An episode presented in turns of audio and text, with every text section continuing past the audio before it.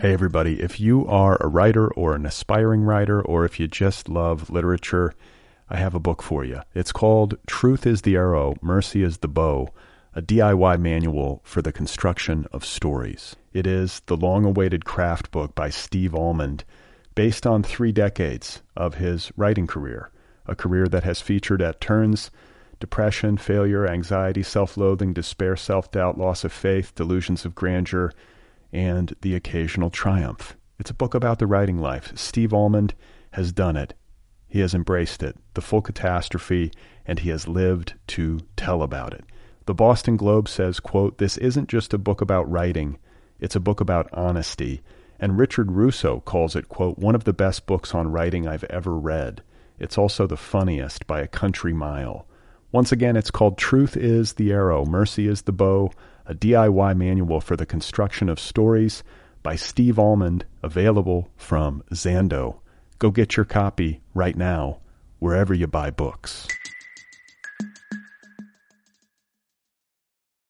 Hey, you guys, today's episode is brought to you by the Litbreaker Ad Network. Litbreaker brings together the finest literary communities on the web with breakout brands, publishers, magazines, and other advertisers. It's an ad network for book people, for publishers, for authors, and for literary content providers. The Litbreaker ad network serves 5 million ads per month to nearly 1 million unique readers for dozens of happy advertisers. Do you run an online magazine or blog?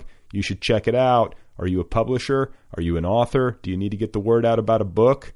Uh, or do you need to get the word out about a product or service that would appeal to intelligent, bookish people? Look no further. Litbreaker bridges the gap between advertisers and the literary and pop cultural websites where their target customers spend their time. Visit litbreaker.com for more information. It's the very best way to reach book people online. It just is. That's litbreaker.com. Go there, tell them I sent you. It's an advertising network for book nerds. Go and advertise on it. Oh my God. You are not alone. You have found other people. You and I have a friend in common. Every stupid thing that a writer could do, I've done. I think it's really beautiful. Jesus, dude, what a struggle, you know? It was incredible. You know, it's like your head exploded seeing what was really there. And now here's your host, Brad Listi. Just one person at just one time. Right. Okay, everybody, here we go again. This is it. This is other people. This is me surrounded by piles of books. This is you surrounded by piles of, uh, I'm not sure. How are you today? I'm Brad Listi. I'm in Los Angeles. It's nice to be with you. My guest is Kathleen Rooney. She's got a new novel out called Oh Democracy. It's available now from Fifth Star Press. So she and I are going to be talking in just a bit. We had a nice conversation. Uh, before I get there, I wanted to talk about ratings and numbers, and uh, I wanted to uh, whine publicly and engage in uh, self pity and express darkness and fear for you. So here's the thing in uh, April, the numbers for this show dipped, and this happens every once in a while, month to month you know, ever since this show launched, there's been a steady upward tick in terms of its listenership. Uh, every once in a while, there's a hiccup. I fixate on this. I watch the numbers. Uh, you know, I watch the trend line as if it were an EKG. I'm three years in on this, and uh, you know, I'm like, fuck. Is it? What's happening? Does it suck? Is the show dying? it's like it's like it's like it's ET when he turned white. Is that what's happening? Is that where I am in life? So, uh, there's that. It's been in the back of my mind, nagging at me. And I know I shouldn't worry about it. You just got to keep your nose to the grindstone, but it bothers me. And uh, you know, if I'm being if I'm being honest too, what the fuck am I doing thinking that this is going to turn into something? Am I crazy? I think I might just be a stupid man. This should be a hobby. It, I mean, it kind of is, but I have like these high hopes for it that somehow I'm delusional, right? It's a fucking books podcast. you know, there's like one or two podcasts, you know, that do anything, and then there's like a million that don't. What does Han Solo say in Star Wars? Never tell me the odds. Same thing's true with uh, with books, with uh, publishing. You know, you have that like with those one or two books, and then the the, the other million sitting there in the landfill. so there's that, and then uh, there's this other thing that's been sort of uh, bothering me, hanging around in the back of my mind from the other night.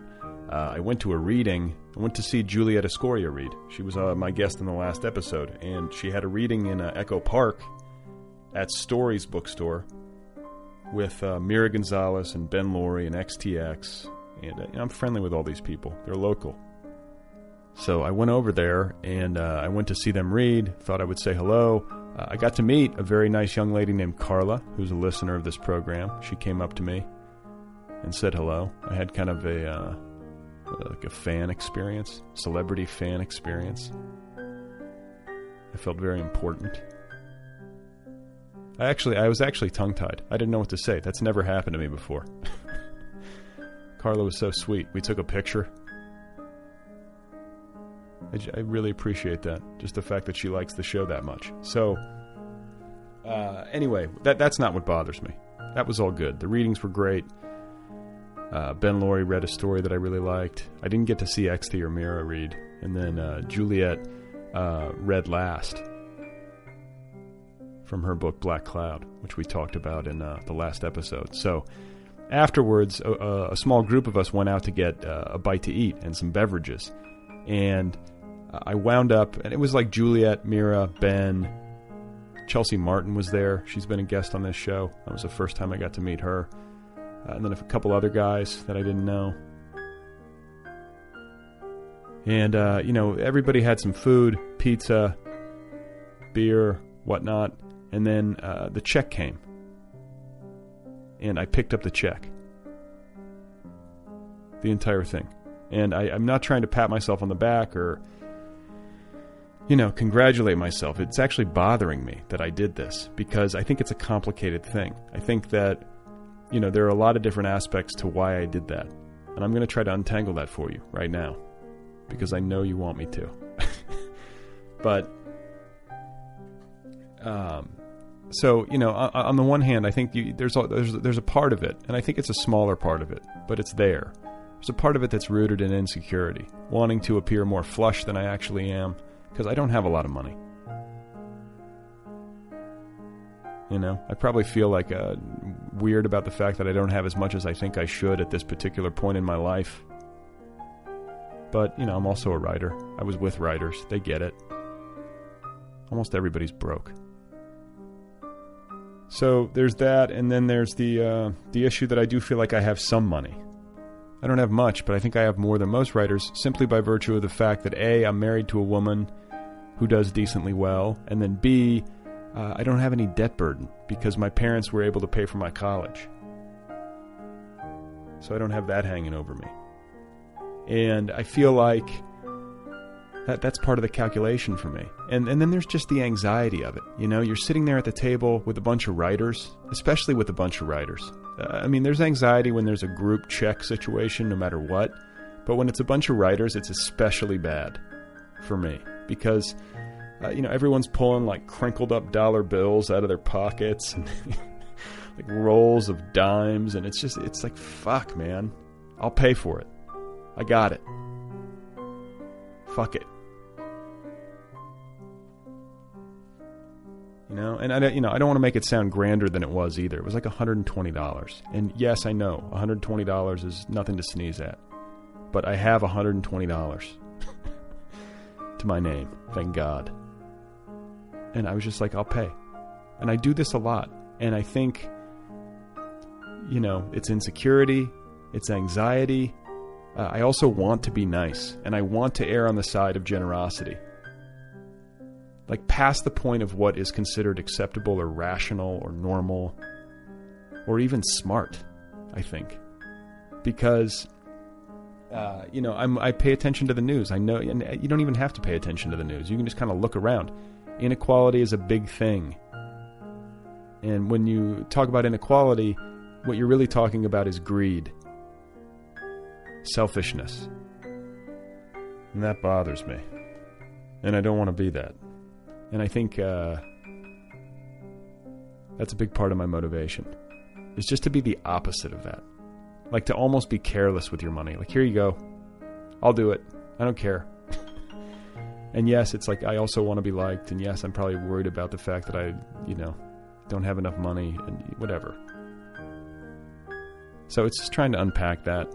And, and like worrying that, like, because I don't really know. I didn't, you know, if it was a bunch of my friends who know me and I picked up the check, fine. But I didn't, I don't know Chelsea. I don't know Juliet that well. I don't know her friends. What were they thinking? I hope they were just thinking, like, wow, what a nice guy, as opposed to, wow, what an emotionally needy move. You know what I'm saying? It's just weird. I should have just put my $20 down, chipped in. But I, uh, I jumped the gun. I just threw my card down. And I do that a lot. And I can't afford it. so, anyway, I don't think I've arrived at any kind of satisfactory conclusion, but maybe there's none to arrive at.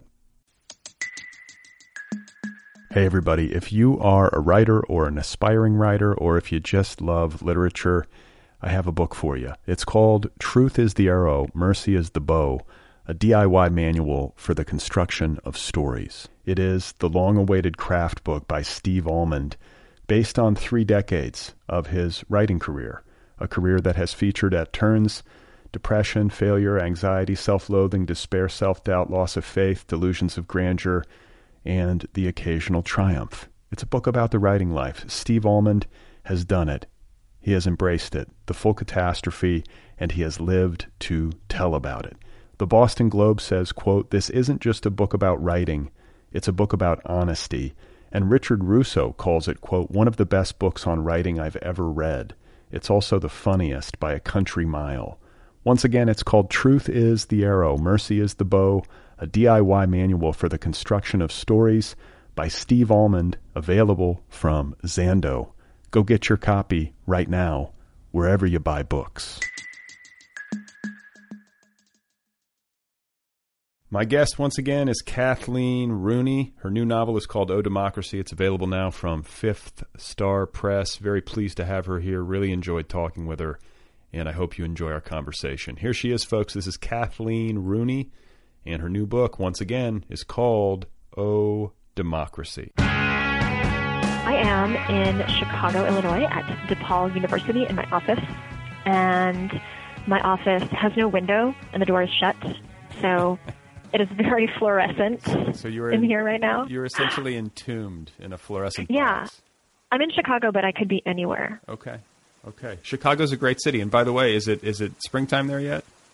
It is. It is getting up to 79 today, but I think they I think they highballed it. I think it's going to get up to 79, you know, out in a field in Joliet somewhere um, in direct sunlight. I think here it's probably going to be like 70, but we'll take it. Oh yeah. No, I was talking to you know I was uh, Gina Frangello was out in Los Angeles last week. Uh, Yeah, yeah. Festival of Books. She's a Chicago native, and has lived there her whole life, uh, more or less. And uh, I was talking to her husband, and, and uh, you know I'm from the Midwest. My sister lives in in Chicago, and I always say that like Chicago obviously has its rough uh, season. It has its long cold winter, but if you catch Chicago on a on a on a good day, on like a 70 degree spring blue sky day, it's the best city in the world. It's per, on a Yeah. on a good day, it's perfect.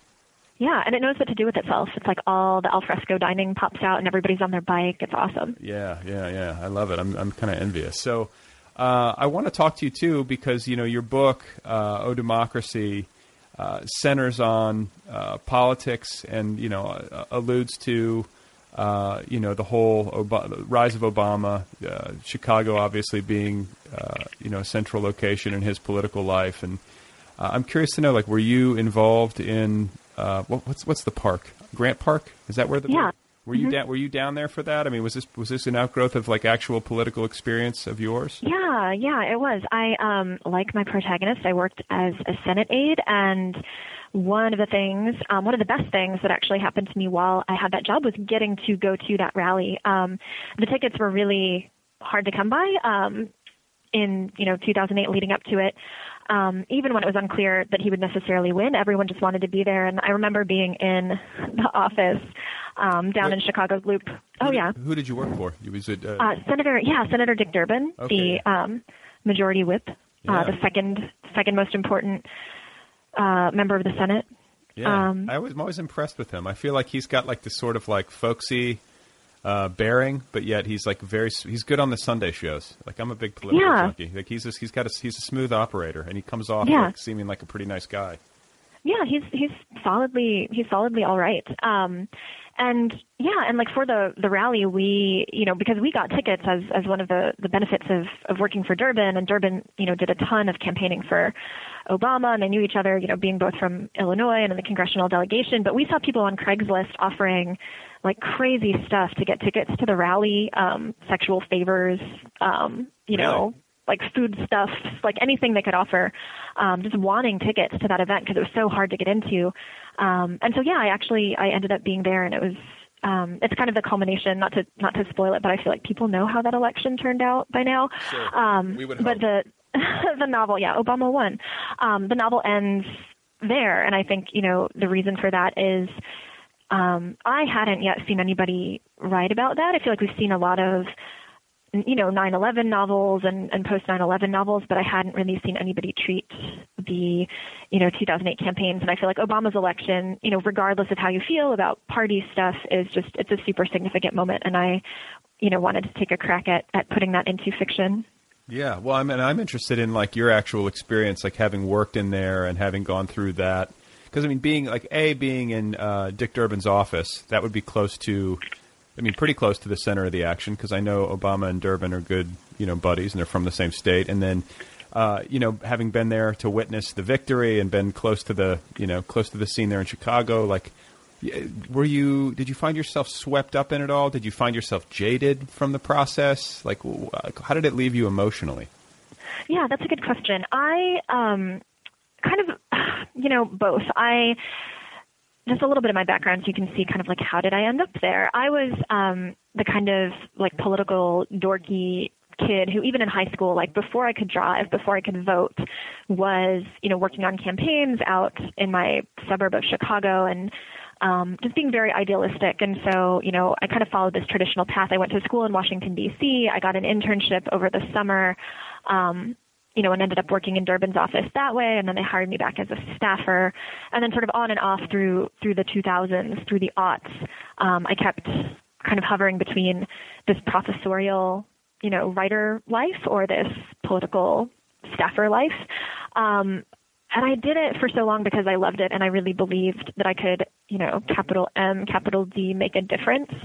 Um, and as you observed, I, I think highly still of, of Senator Durbin. I am, you know, not a disappointed Obama supporter. I think he's doing the best he can under awful circumstances. But I did get jaded, and I did sort of come to realize that if you are an idealist um, and you are someone who, who is motivated to take political action because you want to make the world a better place, um, working in politics is probably the worst possible place you can go to try to do that. Right. Um, Right. I It's mean- just it's, yeah, it's, not, a, good. it's not a place for idealism. It's a place for pragmatism, and like that can sometimes take on like I think a ruthless countenance, you know, or some sort of like.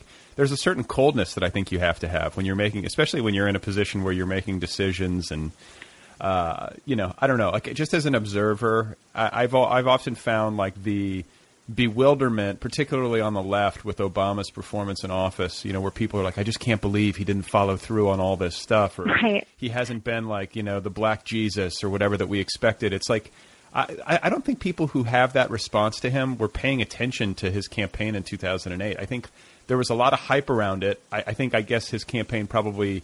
Um, you know, whipped up some of it, but a lot of that just came from people projecting. Like, I, I have not been surprised by his performance in office very much at all. Like, I- Yeah. he kind of seems like what I expected him to be. You know? Yeah, I mean, I think he's, you know, I'm not an apologist for him, and I think there's a lot of disappointing stuff he's doing, but I think, I mean, he's up against one of the most obstructionist Congresses, you know, in the history of ever. So I don't think we can lay it all at his door. But I think, I mean, kind of like you said, this this coldness and this ruthlessness. Um, I think, you know, the people that I saw around me as staffers who were successfully climbing the staff ladder didn't do so because of their ideological purity, but rather um, that they were self-serving and, and pragmatic. And I think uh, what was disappointing for me, and this is something that I kind of feel, I don't want to say silly, but I feel like a lot of my, my peers knew this intuitively and didn't have to go through the meat grinder like I did. They just were already like, well, duh, politics sucks. Right. Um, you know, but I, I have an informed disgust with politics, like I was there and saw it. And so I came to realize that idealists are kind of the cannon fodder for the for the political industry because they're willing to work so hard at these menial tasks for little to no compensation because they believe in what they're doing. Um, and then the career staffers, the ones who do have this like cold stoicism that you kind of mentioned, are able to exploit the idealists, um, you know, not to advance like we the people, but to advance like me the person. So, you know, I guess Right. a lot of people were like, of course, but I had to kind of go in and be like, oh, I'm that's exactly, what's going on. I'm exactly the same way. I have. I'm a total. I think I have an idealist. I mean, I, I know I have an idealistic bearing, or like it's predominant, and I've had to learn as I've been an adult. I think at a much slower s- speed than some. That the world is sometimes a harder place, or like you know, not not as not nearly as pretty a place as I like want it to be, or like ima- Yeah. imagine it could be, or something like that. So, you can I can feel like on the one hand a little silly for not being quicker, you know, on the uptake, but then there's also a part of me that's proud of the fact that like I have some ideal, and I'm not just like that quick to just like cave and be like, okay, this is the way it is. The gloves are off. I'm going to do whatever it takes to advance the, you know, the interests of myself. Right. Yeah, and I think that's why I I don't think idealism is is that's why I hesitated to use the word silly. I don't think it's dumb. I think, you know, one of the things I say in the book is an optimist is one of the saddest things a person can be and I think that capacity for disappointment is sad and sort of beautiful, not to sound, you know, like self-congratulatory or to, sound like I'm stepping up to you and being like, way to be an idealist. But I think there's a beauty to it because if you're just purely pragmatic, you are looking at problems and being like, well, mediocrity is as good as it gets. Just deal with it. I mean, there's so many problems where you're like, well, the world is racist. Okay, just deal with it. Or, oh, the pay gap's never going to close. So just kind of, you know, what did you expect? I think uh, you still need those people who are idealists to kind of move the ball forward, even if often they themselves are not the ones personally um, who are going to get this like ego rub or this, you know, chance to shine. I think I think it's still valid. Yeah, like the, the, the whatever like big huge biological soup the world is, like it needs its idealist in order to like Yeah, foment change somehow. totally. Uh, okay, so uh, writing about politics, especially writing in fiction, because I think if you're writing in nonfiction, uh, depending on whatever mode you're in, you know, you can be uh, more polemical, or you know, uh, you can you can voice an opinion. I think when you get into fiction, uh, you can sometimes, I think, uh, do that. I think of like Orwell, you know, who was particularly skilled at it, where he was advancing an agenda through his fiction in a way. But the, you know, I think sometimes when writers do this, they fall into this trap where. Uh, you know, you can sort of feel the author puppeteering the characters, and it feels Yes. it, it's it's just a it's an intrusion, and it ruins the fiction. And I think you have to be wary of that because, you know, even if you're conscious of that as a thing, uh, sometimes it can seep in. So, did you find yourself having to scrub your text of that when you were doing revisions? Yeah, I did. I, you know, because also partly it was the political aspect, and then partly too, I, you know, this is my first novel, and I've I've since drafted what I hope will be a second one, and and I've written fiction before, but this is the first published one. So I was coming out of like a poetry trad- tradition and a nonfiction tradition, so I did have to really try hard, not just to get any potentially ideological or agenda stuff out, but just to not sound like an essay or not sound like you know, a memoir, um, and to make it entertaining and arcing. Um, but I did like the the kind of model that I held in my mind. I don't know if you've read them, but have you read the Little House on the Prairie books? Laura but- Ingalls Wilder. No, but I grew up watching the show. I mean, I know. Oh, okay. cool. So you know. But in the books what's really interesting and and this is something as a kid I think I noticed, but it was instinctual, it wasn't intellectual, but um, I came to learn later as an adult that you know even though Laura Ingalls Wilder, who I think is a great writer, um, wrote these, she wrote them with a great deal of assistance from her her only daughter, Rose Wilder Lane, who was a very accomplished journalist and, and freelance writer, but who was a committed, dyed in the wool, rabid libertarian. Um, you know, she she palled around with Ayn Rand. She gave lots of of her personal money to libertarian candidates for office, from you know local up to the presidency, and there are moments in the Little House books. I just I reread The Long Winter um, this past winter because here in Chicago, as, as in many places, winter was madness, and it made me feel better to read about their winter, which was worse. Um, but you have periodic moments. The story will just be beautiful. It'll be going along. It's captivating, um, and you're so, totally immersed and swept up. And then suddenly, Pa you know, or in your case, you know, Michael Landon will just step out from sort of behind the the you know fourth wall and make some long speech about how we're not going to take any government handouts. We're proud pioneer people who've always been individual and got by on our own grit and determination. And you're just like, wow, pa. And it, it is because I think Rose Wilder Lane is is trying to co-opt these, um, you know, memoiristic pieces of fiction for her own political purposes and it, it it doesn't ruin the books the books are so good they're unruinable but it ruins the moments and really makes you feel like there's this puppet hand right this hand of rose wilder lane like reaching out into pa's body and moving his mouth and it's gross it's grotesque and so I, I was like, "Don't do that." A, don't. I just had a gra- I just had a, experienced a graphic visual involving Michael Landon and Rose Wilder. Yeah, yeah. Don't think too hard about it. But that's that's an image that I definitely held in my mind to to try to remind myself not to um, not to do that. Well, yeah, no, and I'm, I'm always so fascinated. Like you speak about libertarianism, and then we talked about like the difference between the idealists and like the Ruth myth uh, pragmatists or the optimists or or you know or you know what I'm saying like all those different yeah, kind yeah. of dichotomies in life and then I guess in American life in particular and I think they're necessary you know like I think that these tensions in our world and in the way that we operate as human beings are necessary like there's a part of me that can that can empathize with the libertarian uh, point of view. I love the idea of self reliance. I love the idea uh, of you know mistrusting uh, consolidated power and all that kind of stuff, right. d- depending on it for our sustenance or depending on it for whatever, whatever. But then I can also see the other side of it, where it's like, uh, you know, if it's every man for himself, this just turns into a really ruthless society. I've also never seen libertarianism in action um, on, right. a, on, a, big scale work? Like, can somebody point to a society where libertarianism is in effect and is actually working? I've never. Uh, I mean, maybe I don't think so. You know, it just it seems like there's an idealism, but I guess the point is, is and, and I think I've mentioned this on this show before, is that like I, I think I will be forever uh, fascinated by and like slightly confused by, if not deeply confused by. The tension between individualism and collectivism, and like where does the middle fall, and like what what's the proper way to go? I don't know. You know, like I, I, I can see, yeah. I can, can sort of see the ups and downs of both, and I, I guess it just comes down to where the middle is. Right, and I think, I mean, to to kind of bring it to, I mean, those are things I think about a ton as well um, in terms of my own politics, but in, in terms of how to kind of try to turn that into good fiction. Um, I think one of the things I kept in mind about how to explore ideas about democracy, but also trying to tell a story that was entertaining. And it's, I mean, it's a comedy. I should emphasize it's a funny book. I wouldn't call it satire because real life is often just so strange. It's hard to be satirical. But, um, you know, I chose to have the book be narrated by the ghosts of the dead founding fathers, um, which means most of the time you have this like close, pretty sympathetic third person spotlight on the protagonist, but you also have this opportunity to step back and zoom out to a, a more philosophical perspective.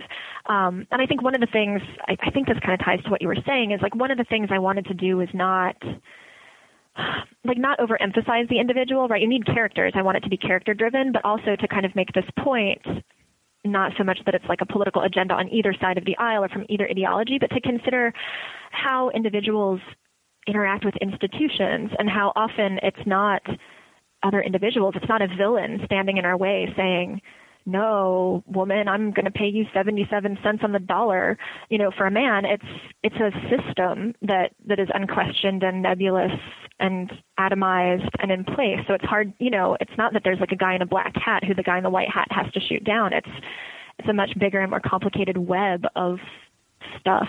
Well, yeah, and it's like the banality of evil thing, you know, where you're like, uh, was it Hannah Arendt who was talking about yeah. the Nazis and how like they were all just bureaucrats, you know, like right, like these guys who ran these concentration camps. They like they were just charged with like making the trains run on time, and like it just so happened that the trains were filled with uh, Jewish people.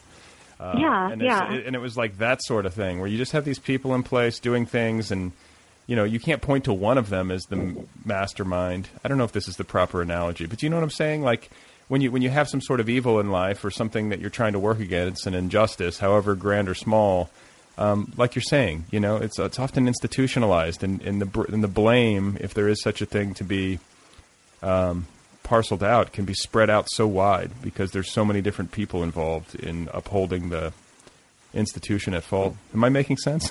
yeah, no, that is, and I think I mean that's one of the other things the book tries to look at is the the ways that um, institutions are like a knife they cut both ways to quote a phrase. Like sometimes it's terrible right? It's you know institutions that are working to preserve inequality or that are working to you know consolidate wealth in the hands of a few and, and shut everyone else out. But other times i mean the other the other side of the coin that i hope the book looks at is um, you know and the title of the book comes from a walt whitman poem.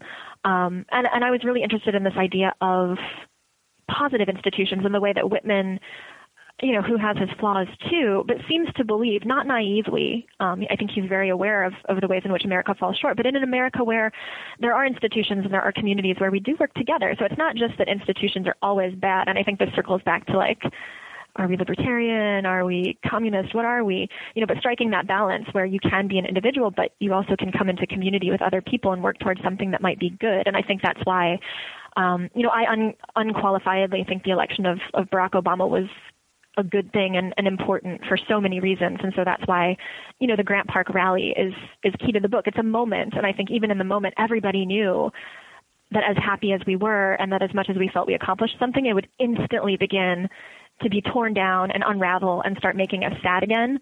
But for like a second, there was proof that we could live in a world that was that was beautiful and making progress. Yeah, it was like Um, the like the, the wave was cresting or something. You know, Yeah. that was it.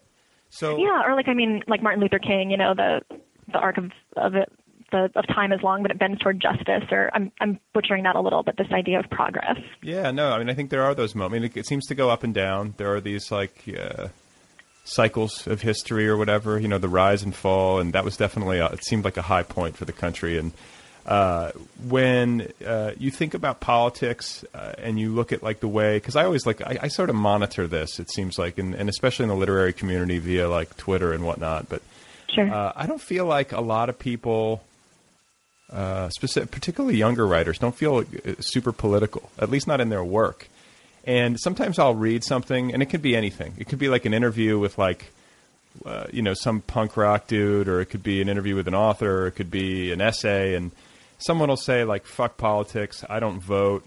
Uh, like I think George Carlin doesn't, you know, didn't vote in his life, and he was totally anti the whole thing. And I can be influenced by that. Sometimes I'll be like, "Why am I paying attention to this? Am I just an idiot? Like, should I just wash my hands of all of it and just like, is there any point to me um, trying to stay informed and participating in this process? Is it is it just all like a farce? And am I one of the fools who believes that it isn't?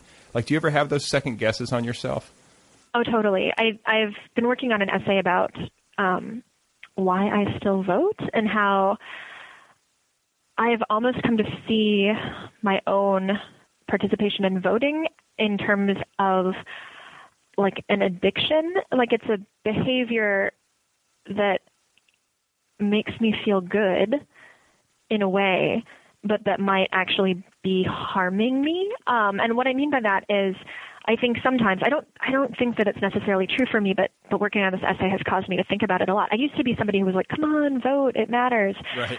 and now I'm much less inclined. I think you know George Carlin, yes, Russell Brand, you know, is the latest one who's been like, "Don't vote, it doesn't matter," and and it's hard to dismiss. Um, but what I mean about the the sort of addictive properties is, I you know I go in. I just voted last month. We had the primary here in um, Illinois, and there were some ballot initiatives. Like there was a question. The reason, the big reason I voted was there was a referendum about raising pay to taxi drivers, and I thought we should. Um, and so I really wanted to vote for that, and I did, but they lost. But as I was there, I was the only person, you know, in this big gym at the Park District. There were these three ladies who were working the election, and they were so excited to see me because clearly they hadn't seen anyone all morning, and it just felt so sad and desperate. But I was, you know, I still got my little like dopamine squirt or whatever from doing my civic duty, and that caused me to think like, well, does it matter? I would say yes. Had the taxi drivers won, that would have made people's lives like appreciably, concretely better. But I think the key thing is it can't be substitutive for actual action. Um, you know, if you vote, it's not enough. You have to like do other stuff. And often it's non-political stuff to make the world better, if that makes sense. Right. Um, and I think that's the same thing with writing. I do sometimes get concerned. Um, I just did a reading at UIC, which has a PhD program, which is very um, heavily Marxist because this guy Walter Benn Michaels works there. And um, during this Q and A, he was asking me some similar questions. And I think uh, the substitutive idea is really important. I think people who write political stuff, and I sometimes see this. I won't name names partly because I just can't think of any, and I, I don't want to call people out that way. But uh, people acting like their political poem is changing the world, or acting like because they write quote engaged unquote literature, they're making this difference. And I think that's dangerous. I think, you know, it's it's good to engage with that kind of thing in your writing, but you can't think that a poem is equal to voting, is equal to canvassing, is equal to community organizing, is Right. equal to protesting. Like Right. the, you know, you have to understand the spectrum. Well, and I think this is like this is the thing about service and helping uh, your fellow man and like you know whoever it is, friend, family, stranger, is that like help involves sacrifice. You know, it, Right. the, and the greater the sacrifice tends to tends to equate to the the greater the help. And so, I think people are lazy. And I think people want to believe that, like, oh yeah, if I fire off this poem and like put it up on my blog, I'm somehow like moving the needle in some, you know, and maybe you are in some like micro way. And I don't mean to like, uh, you know, denigrate that. I think there's something positive in expressing yourself in that manner. But people don't want to get their hands dirty, and they don't want to be inconvenienced. Right. And, and they don't want to be inconvenienced in terms of time energy a lot of the time. Uh, you know, being having to like spend a Saturday knocking on doors or gathering signatures or doing this like tedious grunt work that that really isn't pleasant. Or they don't want to be financially inconvenienced. Like God forbid they would give up, uh, you know, a significant portion of income or sacrifice, you know, whatever it would be. You know, and I and I I don't mean to sound holier than thou because I could stand to work on this stuff too, but um, I have that thought a lot of the time, and I have that thought in the context, in like the broader context of the world when I think about, uh, you know, what's it going to take for people to get their act together, and especially in a in a world where so few people have so much and so many people have so little. Uh, like like essentially, what has to happen is that uh, people have to decide to give away their money Right. and and a lot of it, and a lot more than they like. They, not ten percent, like it's not tithing. I'm talking like if you're a bazillionaire, like you've got to be willing to live on like two million dollars and then give away forty eight, and say Right. people are dying, kids are dying. This is what, and I don't, and I got to be honest, I don't have much faith that that's going to happen. I think people won't do Yeah. that. You know, I hate to say Yeah. it, but I can't imagine that people would do that. It's like they want their fifty million dollars, they want their four houses, they want their twenty four cars, and they want their kids to have uh, you know a giant pile of money that they didn't earn when they die, and that's just the way the world seems to be. But I don't think like considering the population. I don't know. I'm going off on a rant, but do you see what I'm saying? Like I have that. Yeah. I think about that stuff a lot. I do, and so do I. And I think um, I don't have. sadly, I'm not necessarily going to argue against you, but I think I don't know. Maybe you saw it. It was a big study that just got released. Um, I just I saw it on the the BBC, um, which is a news source I enjoy, um, and it kind of goes back to your question of like, what's the point of being informed? Um, but they just did a recent study. Um, this uh, these two professors from I think it was Princeton and Northwestern um, that proved using you know data-driven metrics that um, the United States is actually at this point not a democracy anymore. It is an oligarchy. And again, I feel as though this is one of these things, like I said earlier, where it's like, well, no shit, you know, like it's been that way for a while. But I think what's really interesting is it's almost like the Vita count, where it's like, well, you felt this way for a while, but no, here's here's the data, Right. here's the pie chart that that does show that you know economic elites and lobbyists that typically represent business interests have a vastly greater impact on U.S. government and policy than um, citizens. And so I guess I'm not. I'm saying I, don't disagree with you, but there's even data Yeah, proves yeah, it. yeah. Well, no, and it's like I had Mark Leibovich on this show. He wrote that book called This Town. I don't know if you read that, but it's like really juicy, like uh, Yeah. political stuff. He's like the uh, head political writer for New York Times Magazine or something, and Yeah, yeah. I should read uh, it. Yeah, you would you would dig it. But I mean, it basically talks about like this this gravy train in Washington uh, to speak of uh, oligarchy and the way things work, and also to go back to what you were talking about with respect to uh, you know, the really pragmatic uh, lifer staffer people in Washington who are climbing that ladder and who are who are just sort of like in it for the career as opposed to in it Right. for like the service aspect of it, at least predominantly. And so, you know, you, you, you there's like this whole uh, merry-go-round of money in Washington, and you get in there and you get on it, and it's a good life. Like this, the standard of living and the economy in Washington D.C. is not by accident one of the best in the country. Right. and politicians get into that system, and the people who work as operatives within that system at whatever echelon, like they get in there and they don't leave, and it's just like this kind of exchange of money, which seems uh, explicitly oligarchical and uh, corrupt.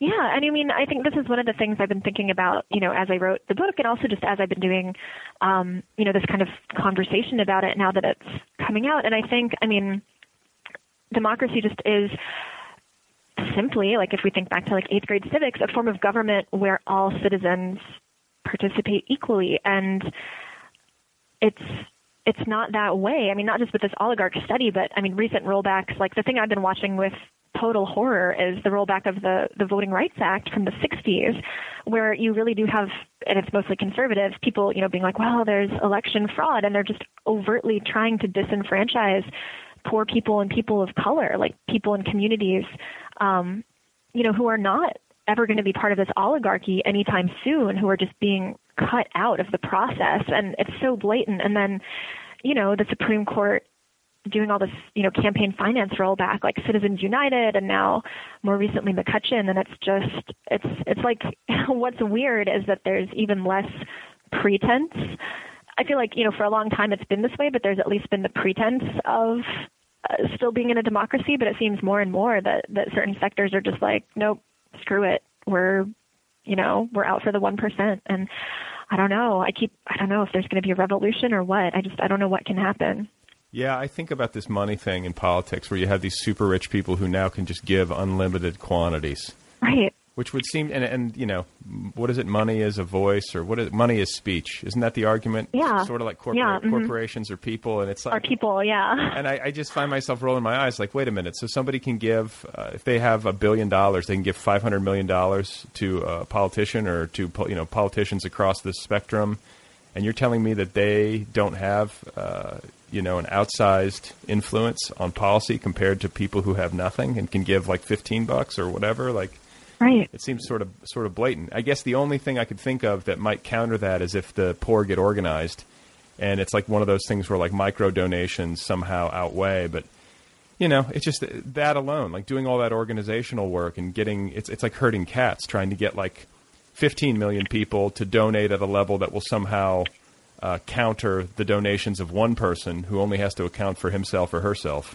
You see what I'm saying? Right. Like it just it seems like Yeah. that's that's the inherent advantage. You, you're dealing with one person whose whims are expressed through all this, uh, you know, uh, largesse, and everybody else has to like organize and like post stuff on their Facebook walls and right. Yeah satisfy themselves with like twitter activism. Yeah. but i do think i mean one i can't be you know because even though i've been through you know like seeing how the sausage gets made and i'm i'm pretty much um depressed about things i think there are flashes of hope and i do sincerely think there are people who uh, manage to buck this trend of fear and self-interest. I think i mean i'm not going to try to make her sound like a saint but i think elizabeth warren excites me for that reason i think you know there are still people who are trying to say this needs regulation and we are stronger together and you know so there's a chance for that so i don't think i think the door is mostly shut but i think there's still like a crack of light shining through Yeah, you need. I mean, you know, you have. There are some good public servants. That's the thing about it is that it's so easy to sort of lump them all into some big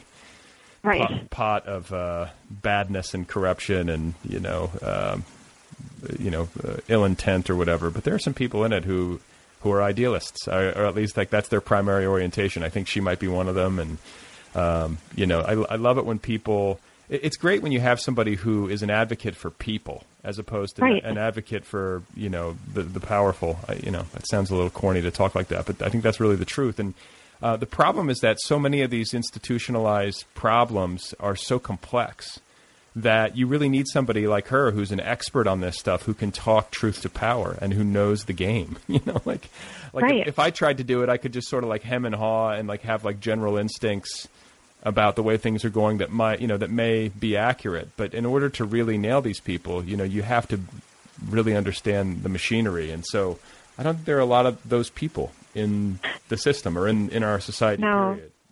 No, and fewer and fewer young people, and that's what's. Um, I don't want to sound. I feel like I sound so like get off my lawn, kids these days. I'm not even that old. I'm 34, but I I do think uh, it's upsetting that, and I don't blame them though. I mean, it's a depressing industry, the politics industry, but there are so few of my students or young people that I know who have any interest, not even in just voting, which most of them don't, um, but in in participating. And I think that's that's really concerning. And there was an article. I'm a dork who reads this kind of stuff, but um, I, I'm not that interested in sports, but politics is like my sports, I guess. I get it. Yeah. Um, you know, I just I follow it because it's entertaining too. Um, but there was this article, maybe you saw it, about how weirdly, I guess, or maybe paradoxically, counterintuitively, even though all these you know young people were on board with the hope change thing Obama was doing, very few of them have have actually transitioned into public service. Yeah. Way more of them are going into lobbying, like you said, or you know speech writing or think tanks where they can get the big bucks and not actually have to like go through the icky part of helping people. And yeah, they don't want to get their hands dirty; they just want to get the big paycheck, and that's I think pretty crappy. Or they've had the idealism beaten out of them, you know, because that, Right, that yeah. happens. That happens, you know, especially for young people entering the economy at the time that they did and seeing the, the market and the way things are. It's like it's survival instinct, you know. It's Right. not. It's not necessarily like, uh, like I've just caved to my lesser um, motivations or whatever. It's uh, my lesser instincts. It's like I'm fucked if I don't do this. You know? Right. Yeah. It's extremely, yeah, it's a super coercive environment for sure. It's hard to blame anybody for self preservation, definitely. Yeah. So um, I think we've covered the political stuff. Like, what about the I think so, too. What about the literary stuff? Like, you you know sort of have this dual identity, or you've been balancing these two um, passions of yours. You know, working as an advocate and sort of an insider in the in the political realm, but also doing uh, literary stuff, writing books. You know, founding a press. Uh, doing all that kind of stuff. Like, does one predominate now? Do you still have hopes of doing both?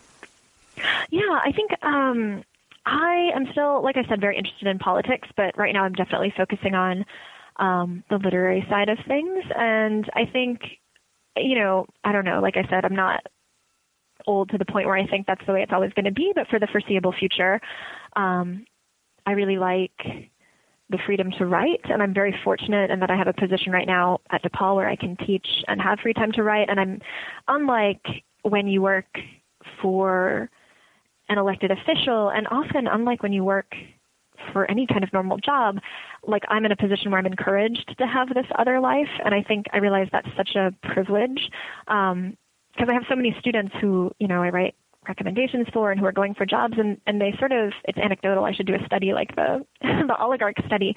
But they say they have to kill so much of themselves to just get a job. Like you're not supposed to admit to an interest in anything but serving the company or serving the boss like it you know it's bad if you're a musician it's bad if you want to go home and do yoga it's like you have to just surrender yourself to the job all the time so i i feel lucky and. Fuck. it's so depressing. It's so depressing.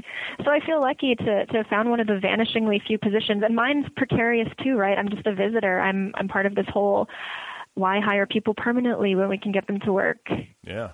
No benefits. without security, you know? And yeah, and I mean I have a salary and benefits. I'm not an adjunct and I think about that a lot, but I I don't have tenure. I don't have the prospect of tenure. So I just I guess I too am trying to find the best way to to try to be like a good person, but also, you know, to, to not make the world a worse place. And I don't want to sound holier than thou either, but I, I'm trying to, No. I'm still figuring it out. Like, where can I, where can I live and preserve myself, but also not hurt other people, you That's know? right. No, and I think this is something that's on my mind, and I think it should be on uh, everybody's mind. I would hope it would be, but it's hard again when like the forces of necessity come to bear because to have the ability to think about your volition and to think about um, you know the the moral consequences or the ecological consequences of whatever it is that you do that's sort of a privilege people who don't Yeah. have or it's not even sort of a privilege it is a privilege because people Right. who, who don't have the time um, to think about that stuff. They're just trying to survive. So I get Right. that, I get that, but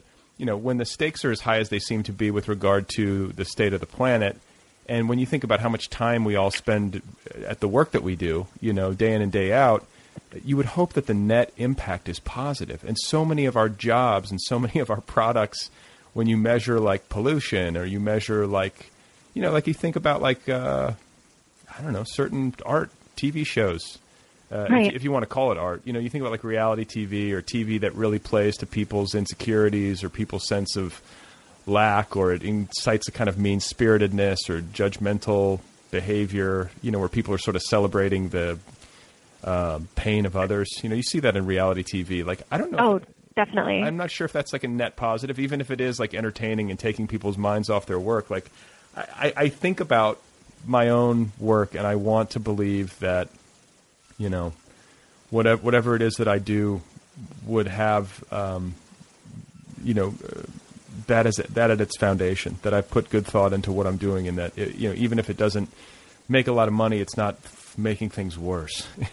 Right, yeah. And I think, I don't know, I've been thinking about that too. I just was in um, Denver doing a, a reading, um, Sommer Browning and Elisa Gabbert's Bad Shadow reading series. And I, you know, was staying with Elisa because she's my writing partner and we're friends. And um, yeah, we, you know, we thought a lot about like art and, and what it does and why. And um, I think I don't watch a ton of contemporary TV because, for one thing, I just don't like the stock and trade of humiliation that reality TV does. I don't I, it makes me sad and uncomfortable and and also I just don't I'm just not up on it but like I often like older stuff and this is going to make me sound more conservative than I want to No, no, I, Um, I was about to join but- you in that. I'm, I'm about to join you in, sound, in sounding like an old fogey, but go ahead first. but yeah I mean so many things I read a lot about contemporary TV and I'm I'm so depressed when I read about like True Detective or you know which treats women appallingly or like Game of Thrones which apparently just had a big rape Okay, twist in its okay, storyline okay, and I just I can't I got, I got, to, I got to intrude. I got to intrude because Yeah, th- yeah. Those, those two shows are they're very current. They're very popular. Um, I've monitored this in me, okay, because I've come around to this idea that like what we ingest, whether it's food or whether it's like books that we read, whatever it is, like it has an impact on your health. It seems like an Yeah. seems like an obvious point, but like you know, it's not something that was always conscious for me. Like I was just like, oh, you're just watching TV, whatever. You know, like I, it's just a show. But Right. I, I have found that I don't sleep. I mean, I have trouble sleeping anyway.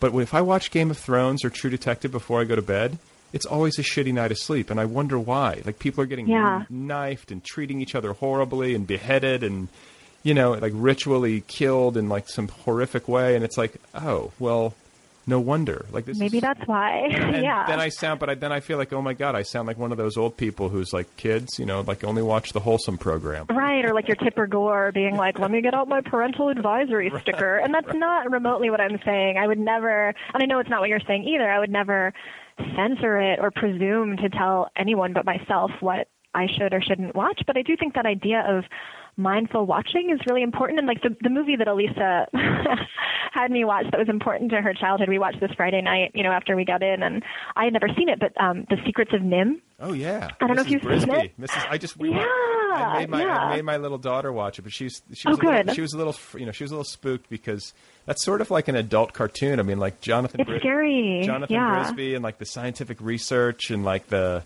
you know NIMH is the research laboratory. I mean, like there's like a, a whole cool sci-fi thing. Like I want to see this remade. It feels like a really cool story.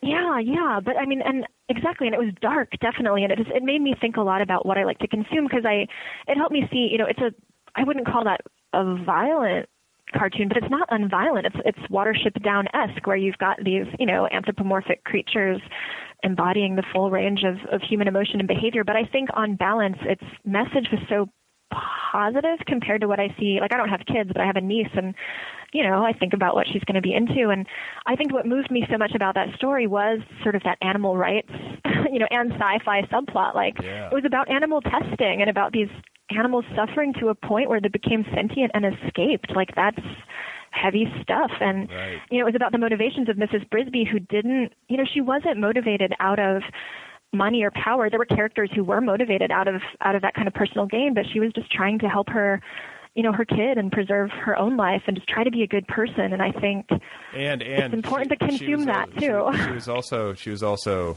trying to seduce Justin. Let's be honest. I remember. well, yeah, I mean, who what who wouldn't? What a what a hunky rat, Yeah, right? Yeah. Yeah, I mean, but I mean, but there is so he just he's so he's such a nice guy, so manly, so, Yeah. so chivalrous. Yeah, and so so um, well developed in a sense of justice. Yeah. Um, but yeah, so anyway, I, I definitely think about that too, and I think it's yeah, it's kind of crazy to me to think that you know it's like eating kale versus Twinkies. It's like you know the kale is going to have a different effect than the Twinkies, so how could we not? You know, it just seems so like I mean, of course. But yeah. but people, but it's easy to like. I can feel like shit because I have that same thought, but then I'll feel bad about myself and be like, God, you suck. Like, just eat the Twinkie, or like, right. Yeah. of- I don't want to sound like Gwyneth Paltrow or something. Right, right. But- it's like you know, like we do. Like I think, like uh, you know, we talk. We, I always go back to ecology because this is like a real huge fixation of mine. But like, consumption is at the heart of it. Consumption is at the heart of inequality. Consumption is at the heart of pollution. Consumption is at the heart of war. I mean, like, Yeah. it's, how we consume, and like you know, we consume all of these things, like one way or another. We're either consuming it with our mouths, or we're consuming it with our eye, through you know through our eyes and in our brains or whatever, and you know, all I, all I think we're talking about is like, why not make this like a more conscious process instead of just like mindlessly just devouring or taking it in without thinking about its consequences? And uh, Right. I did that for a long time, you know, and, and I guess that's part of getting older or hopefully getting a little bit wiser, but um, it makes a difference. And I mean, I think about uh, like the books that I read, like what's going to be the net effect of this? Like, is it- is it going to leave me in a better state? Is it going to leave me in a better place? Like, is that like a really chaste thought to have? You know, like, I- Yeah, yeah, I don't think so. And I think, I mean, I think it's hard to talk about because I do think, like the Gwyneth Paltrow example, I don't hate Gwyneth the way a lot of people seem to. I can't stand her. I fully get, I fully get it. I just, I don't, I don't think that positively of her. I'm just kind of like, eh. But, Well, I- but I I, need- get the Gwyneth Paltrow effect of that holier than thou, like you know how to live and I don't thing. So I don't want to sound like right. like that with consumption. But I think the other thing that it's not just mindless consumption, kind of like um, you're saying, which I think is a huge problem. But also, I feel like sometimes, you know, when I express like, oh, I don't want to watch this violent thing, or oh, I don't want to consume this this really um, not even negative, but just this really pessimistic, and I would say true conservative, like this idea of life as nasty, brutish, and short depiction of human life, people are like, oh, you need to toughen up, or, you know, that's the way the world is. You should be able to take it. And I reject that. I think sometimes that's the way the world is, but I think that's not the only way the world is or has to be. And I think it's dangerous when we just reduce ourselves to this this nasty, brutish, and short. Everyone is out to to eat the other well, person yeah. kind of and, and mindset. That well, and that, like that, that like that sort of attitude has like this tough bearing. Like I'm tough, I get it. Right, But really, yeah. but really, it's rooted in fear, and that's not tough. You know what I'm saying? Right. Like I think it's actually tougher, and uh, it takes more strength to have like some idealism and some optimism in a world that can be as brutal as the one that we live in. And you know, Yeah. it's much easier to just be like, "This is the way it is. Fuck it." You know, like Right. eat or be eaten, or whatever the case may be. And um, I think it takes more work to like maintain a sense of uh, hope. You know. Yeah, I mean, I think yeah, I think that makes me think of a Morrissey lyric. It's so easy to laugh. It's so Boy, easy to hate. we're- yeah, we're, we're really we're really we're sliding down into Gwyneth it Paltrow, Morrissey. guts to be gentle and kind. Yeah, it's too bad that sometimes the people who say this kind of stuff are really Well, I. I like Morrissey.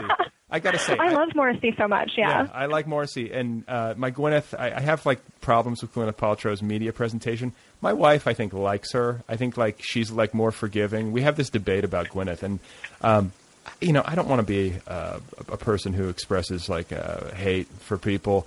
I, I think sometimes she can be a little bit out of touch, slash a lot out of touch with like what normal people go through, just because she comes from a place of such extreme privilege.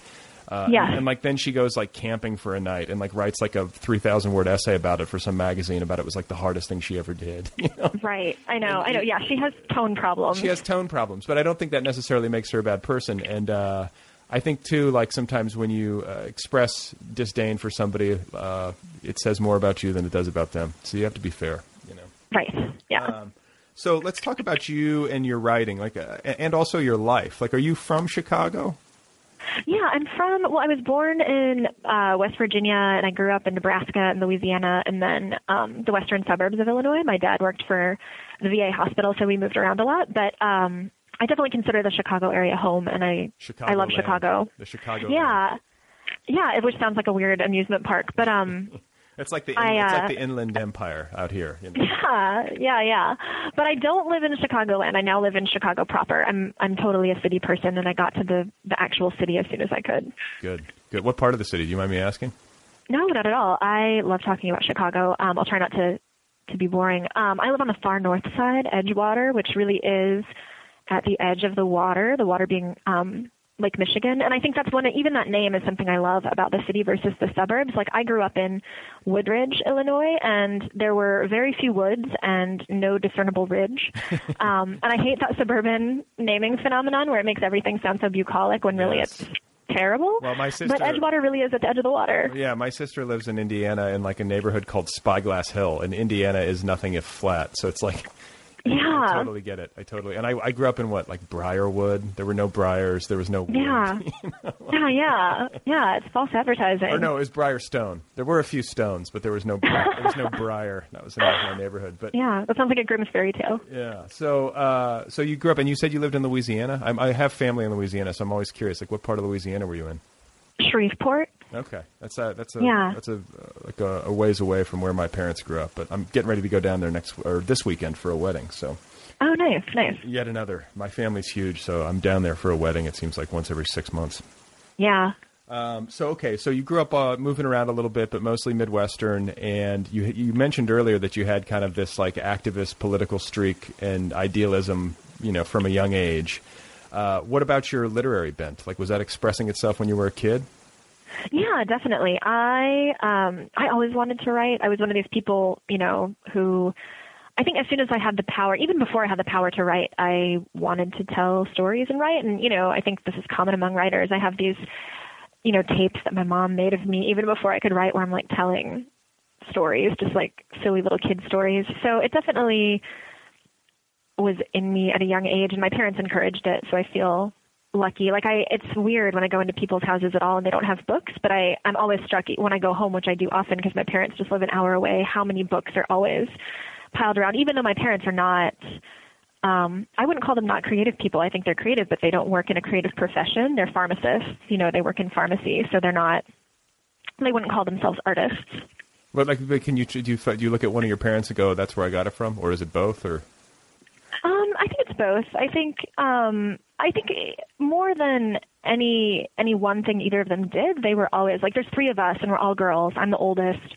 Um, my sister Beth is a photographer. My sister Megan's a social worker, and I feel like we ended up doing such different things because my parents were always like, "Do what you want to do, do what you love," um, which is again a, a privileged thing, right? They were able to give us a life where other considerations were taken care of to an extent that we could have that luxury of being like, yeah, I want to be a photographer. So right? Well, no. I mean, I've talked to I mean hundreds of writers now, and I always, you know, I often.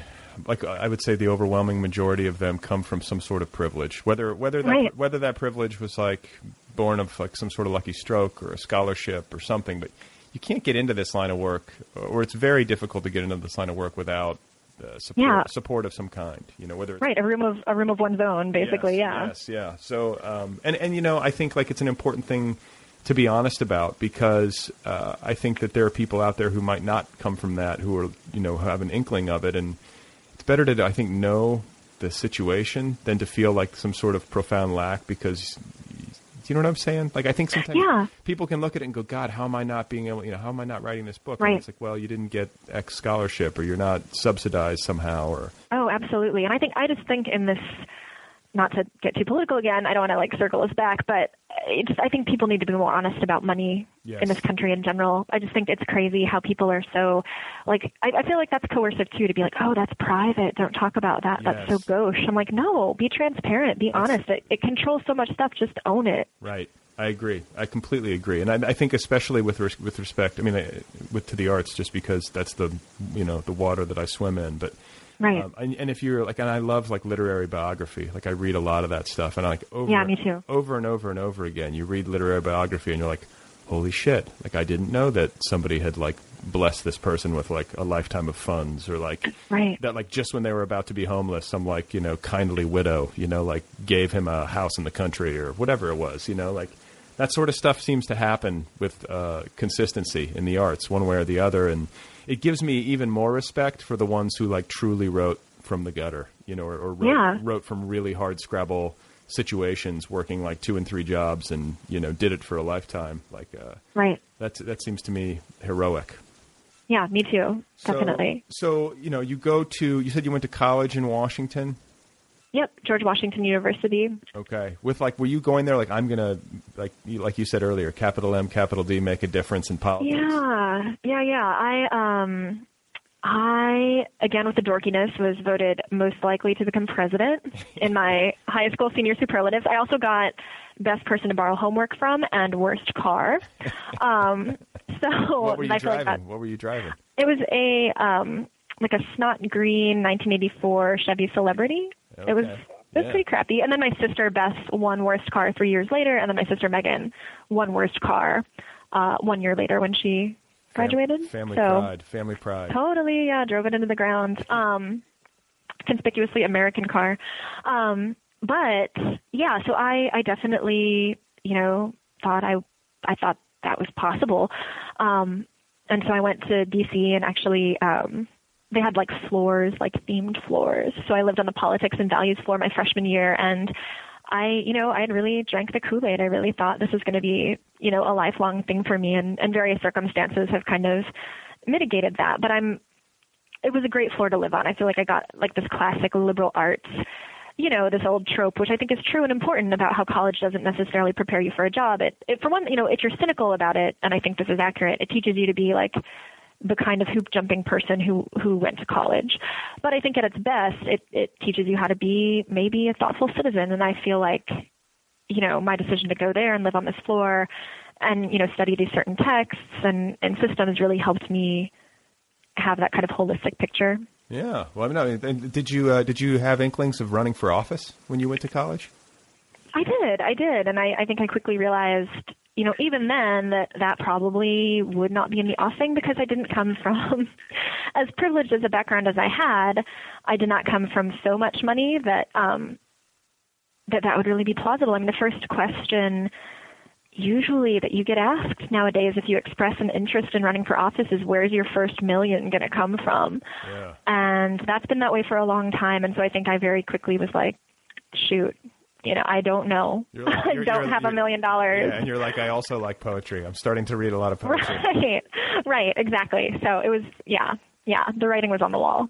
Wow. Okay. So then, what about the? Speaking of writing, like when did that start to um, creep into the picture? Like, Yeah, yeah, yeah. I um I mean, I'd always been writing and I think, you know, as I slowly got a little more disillusioned about possibly a career in politics, I had started noticing that GW had a great um English department. Jane Shore was one of the poets who was there. Um and then these two women, I would be remiss if I didn't mention them, um Tara Wallace and Margaret Soltan, who um teach on the lit side. They're not creative authors, but Margaret Soltan has a great blog, and Tara was just a fantastic writer whose specialty was actually um, the 1700s. Um, but they both were just wonderful teachers and, and like opened up avenues to me of writing that I don't think I had considered before. And like, for example, my first book, um, about Oprah's book club is called Reading with Oprah, the book club that changed America.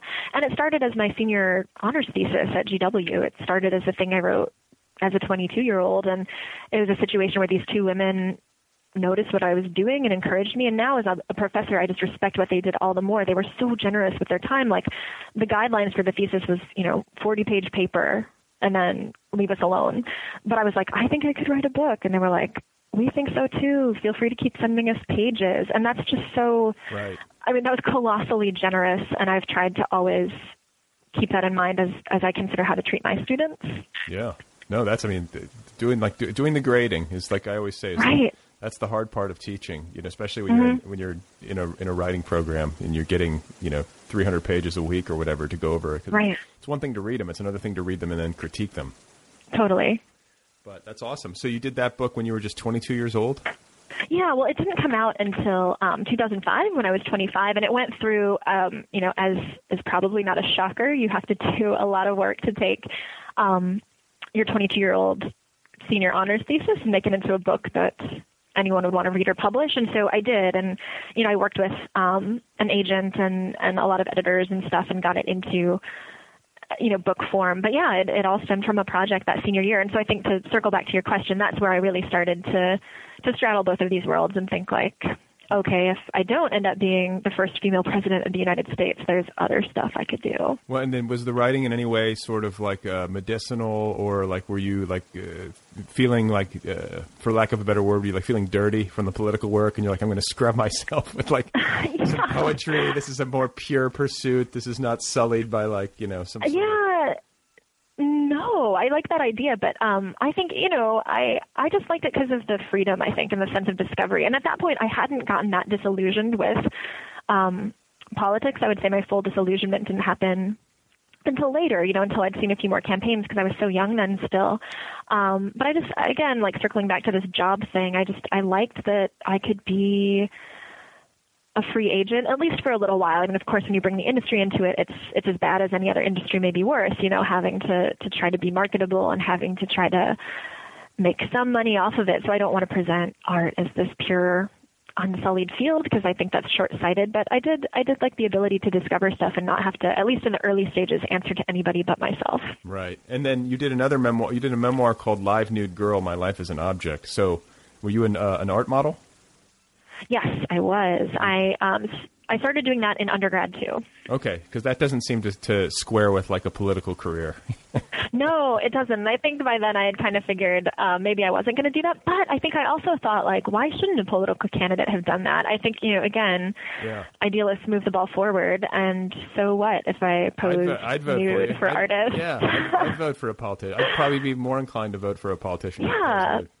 Yeah, I figured that I could it could be kind of like a Dennis Kucinich, you know, type of move where it's like I'm so out there that the people who like me might really like me, always, even if everyone else hated me. Hey, I love Dennis. I think Dennis is awesome. Me too. Yeah, me I, too. I used to have I used to, I, I have a buddy back in Colorado who's like super conservative, and we used to go back and forth. And uh, I remember like for his birthday one year, I got him a Dennis Kucinich T-shirt like as a joke. I, I, That's just, awesome. I just feel like Dennis Kucinich, like, because people are always like, oh, you know, like Obama's so liberal and blah blah blah. And I'm like, No. no, he's not. I'm like, you want to see a liberal? Like Dennis Kucinich Right. is a real liberal. Like that's what they look like, you know. Yeah, and I think they're so important. Even though you know, I know he's run for president, but just to just to set the the barometer and just be like, no, no, no, this is left. You know, Yeah, I think yeah. I think they're important. I do too. Well, that's the thing. It's like this. It's like this spectrum, right? You have your left and your right, and you have these agents who Right. who move the middle. And like when you have, you know, your Rand Pauls and your Dennis Kuciniches and everywhere in between, you know, that's sort of what determines the the way that the thing is gauged. Yeah, absolutely. Um, so okay, so you did this nude modeling. So clearly, like that's not, that's not something that like troubled you. Like I would have a lot of trouble in nude modeling. I have, yeah, I guess I have body image issues or something. But like I did, were you ever scared to get up there, or were you just like, fuck it, this is who I am, I can do this? Yeah, no, that's funny that you should say that because I think I did it not out of confidence, but out of working out some body issues. You know, I think I, I did feel confident and I did feel, again, to, to talk about the privilege thing, I mean, I was a 22 year old young woman. It's not in our society hard if you fit, you know, a rough template of, of standards to get people to want to look at you if that's the case, you know? Yeah. So I don't think it was maybe as hard for me as it might be for other people, It, would- but it would be hard for me. yeah, yeah, but I think it would be hard for a lot of people, and it wasn't easy for me the first time I did it. I, I really thought I was right there in the room at the Corcoran School of Art and Design in DC, and when the, you know, everyone was so nice. There was even another model, and and when the teacher was like, okay, like robes off, I was like, maybe I won't do this. But then I did it, and it was good. And I think that's one of the things I like, and I, I talk about this in the memoir. I think I felt like the safest and the least objectified when I was art modeling than, you know, just walking down the street and having people, you know, catcall from their cars. I never felt Does that happen to you I mean, a lot? Yeah, it did. I was just in Denver and it was like the first hot day and I wasn't even wearing like a sundress. Not that wearing things makes you a target, but I was just wearing like jeans and I got But you don't so like, yelled at. I don't mean to be okay. I don't mean to be rude, but I got to ask because like if somebody, if some woman catcalled me, I would be like, hey, you know, like think. I would be so flattered. I mean, I know that it can be sort of rude, Yeah, rude and it's different for women. It's different for women. It's different, and it's I, you know, explain it to me though, because it is kind of flattering. People think you're hot. Like, uh, It doesn't. Well, here that's a good thing. I think. um Okay, so uh, this is a quote that gets attributed to Freud. I don't know if he actually said it, and I don't super care, but I think this kind of gets at it. He said maybe that everything is about sex except sex, which is about power. And I think that's what's happening. It's not just that people are like, "Hey, baby, looking good." They're like, "I'm in my car. You're on the street. I'm going to drive by and use my power to call attention to you and to make you an object in a way that you, you know, you're walking around enjoying your subjecthood, and now I'm gonna objectify you. And I don't think that's what's going through. I don't think people are thinking these polysyllabic academic terms when they like whistle at you from a truck. But Right. I think that's part like when women are like, ugh, that's why. Because it's not just like, my, you look nice today. It's like, Yeah. hey, I I have some power, Right. and I'm going to arbitrarily exercise it, and there's not really going to be anything you can do. But you then, know, then, then there's also like the guys who are like, I'm just so shy. Like this is my one chance. like, ex- Yeah, well, I will say, you know, one of the, the nicest thing that got yelled at me when I was in Denver was I was wearing these cool sunglasses, and this one guy was like, "Those glasses, you know, those are great." And I was oh. like, "That's the way to yell a compliment." there you go. Like know? yeah. Like let's let's get down to the accessories. Let's try to like not make this about like a body part or like some sort of Right, broad, yeah. broad whistling. Be like, I love the cuffs on your blouse. You know. Yeah, yeah, and Yeah. I think, um, you know, I don't know, but yeah, yeah, but but with the art modeling thing, I think I was definitely. You know, I came from a pretty like conservative Catholic family, and again, it's not easy to connect the dots of like you know coming from this sort of oppressive, body hating, and and often women hating um, cultural background to to want to like reclaim that. You know, Sure, I get that. I, I was raised Catholic, so I totally get it. yeah, Maybe yeah, I, should- yeah. Maybe I should go do some art modeling. God, that would be hard. Maybe, yeah, yeah. be- I think if anyone's interested in doing it, they should try it at least once. Ugh. See what happens. I'd be a nervous wreck. But uh, anyhow, uh, before I let you go, I want to ask you about Rose Metal Yes. because in addition to writing all this stuff, uh, poetry, nonfiction, fiction, uh, you're also a founding editor of Rose Metal, which is uh, a publisher of literary work in hybrid genres. And um, I had Elisa Gabbert on this show. We we spoke actually at length about the hybrid form, if I recall. Yeah, correctly. yeah. And I I, you- yeah, I remember that. you guys are cohorts. So, how did Rose Metal get started? What are you guys up to? Yeah, that's. I love. This is a great. I'm so glad you asked about it. Um, we were founded in 2006 by myself and Abby Beckel, who I'm going to say her name again because she's so great. Abby Beckel. Uh, we met at Emerson, and we, you know, came out of the writing, literature, and publishing program there. So I think we both had What you grad Um, school? Yeah, yeah, we had both gone to get our masters. She got her MA and I got my MFA, but I think we both chose Emerson because of that sort of practical publishing side of things. And you know, we met each other there, worked on a literary magazine, and kind of realized that the you know Venn diagram of our talents overlapped really harmoniously. Um, and so when we, we graduated in 2005, and you know from that point forward, we sort of hatched this plan to um, create our own press because we both had worked in various aspects of, of journal and book publishing um, and didn't want to move to New York. We just are, you know, we wanted to do other stuff. So we were like, how can we practically apply this stuff um, without being part of, um, you know, this already existing uh, geographically based system. Um, and so, and also we just love hybrid genres. We saw a lot of our peers in the program and then just a lot of people generally writing this kind of, you know, autobiography of Red Anne Carson type cross genre stuff. And, you know, Anne Carson is, of course, this rock star example of somebody who did that and got, I think, the attention she deserved and, and published by a big publisher, but a lot of people weren't. So we wanted to create a home for, you know, prose poetry, image and text, flash fiction, um, and also to kind of do this economy of scale um, sustainability thing where, you know, maybe is our, you know, book, The Louisiana Purchase, which is like a historic retelling in prose poems, is going to sell a million copies? No, right? But we're not going to print a million copies. We're going to print a thousand copies, um, you know, and try to get those into the hands of readers who are really going to like what we're doing. Because I think you don't have to, you know, you don't have to sell a million copies of something. You just have to sell all the copies you printed. You know. Sure, sure, sure. And you know, and a thousand's still a lot, and you never. Yeah, yeah, it's significant. It's so hard to it's so hard to be predictive about it too. I mean, I think with some books you can sort of say, yeah, the audience is going to be small for this. There's no question. Um, but sometimes books are will surprise you, and uh, and let's face it, if if people really knew the formula, then everyone would Right. be, everyone would be doing it. yeah, there would be no flops. Yeah, it's always a gamble. So we just gamble on like a slightly smaller scale. And do you guys do um, like you're accepting submissions? Or are you going out and soliciting authors that you kind of f- f- scout Yeah, out? yeah. We good good question. Um, we always have a contest um, each year from November to December. It's like a month long submission period, and that's for a chapbook, a short, short, either fiction or nonfiction chapbook. And we, you know, typical contest, we have like a celebrity um, judge, you know, who who judges for us and and picks the winner, and then we. Um, usually do open reading periods. We wanted very much. We we vowed never to publish ourselves, and we vowed not to, you know, publish our friends Um, not that if our friends submitted in an open reading period, like open reading periods are not blind, our contest is blind, but we really, really wanted to try to um, branch out and to make discoveries ourselves. So even though you know we went to grad school and tons of our friends are doing kick-ass work, we we wanted to try to find these people who might not have opportunities elsewhere. And so, so far that's worked. I mean, the thing is, we only do three books a year. So we, I think like most small presses, you know, it's the boilerplate of we say no so much more often than we wish we had to. Right.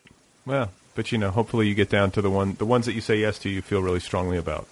Absolutely. We're so excited about everything we say yes to. And just to um, give a, a small plug, we're um, getting ready to put out our newest chapbook, which is by an author named Todd Seabrook, who has a couple other chapbooks, but it's called The Imagination of Lewis Carroll, and Michael Martone picked it, and it, you know, it's this reimagination of, you know, the author of Alice in Wonderland, and it's, I'm biased, so of course I think it's great, but it's really great, and I think that's what we love is finding these things we didn't know were out there, but that are wonderful, and and trying to present them to best advantage.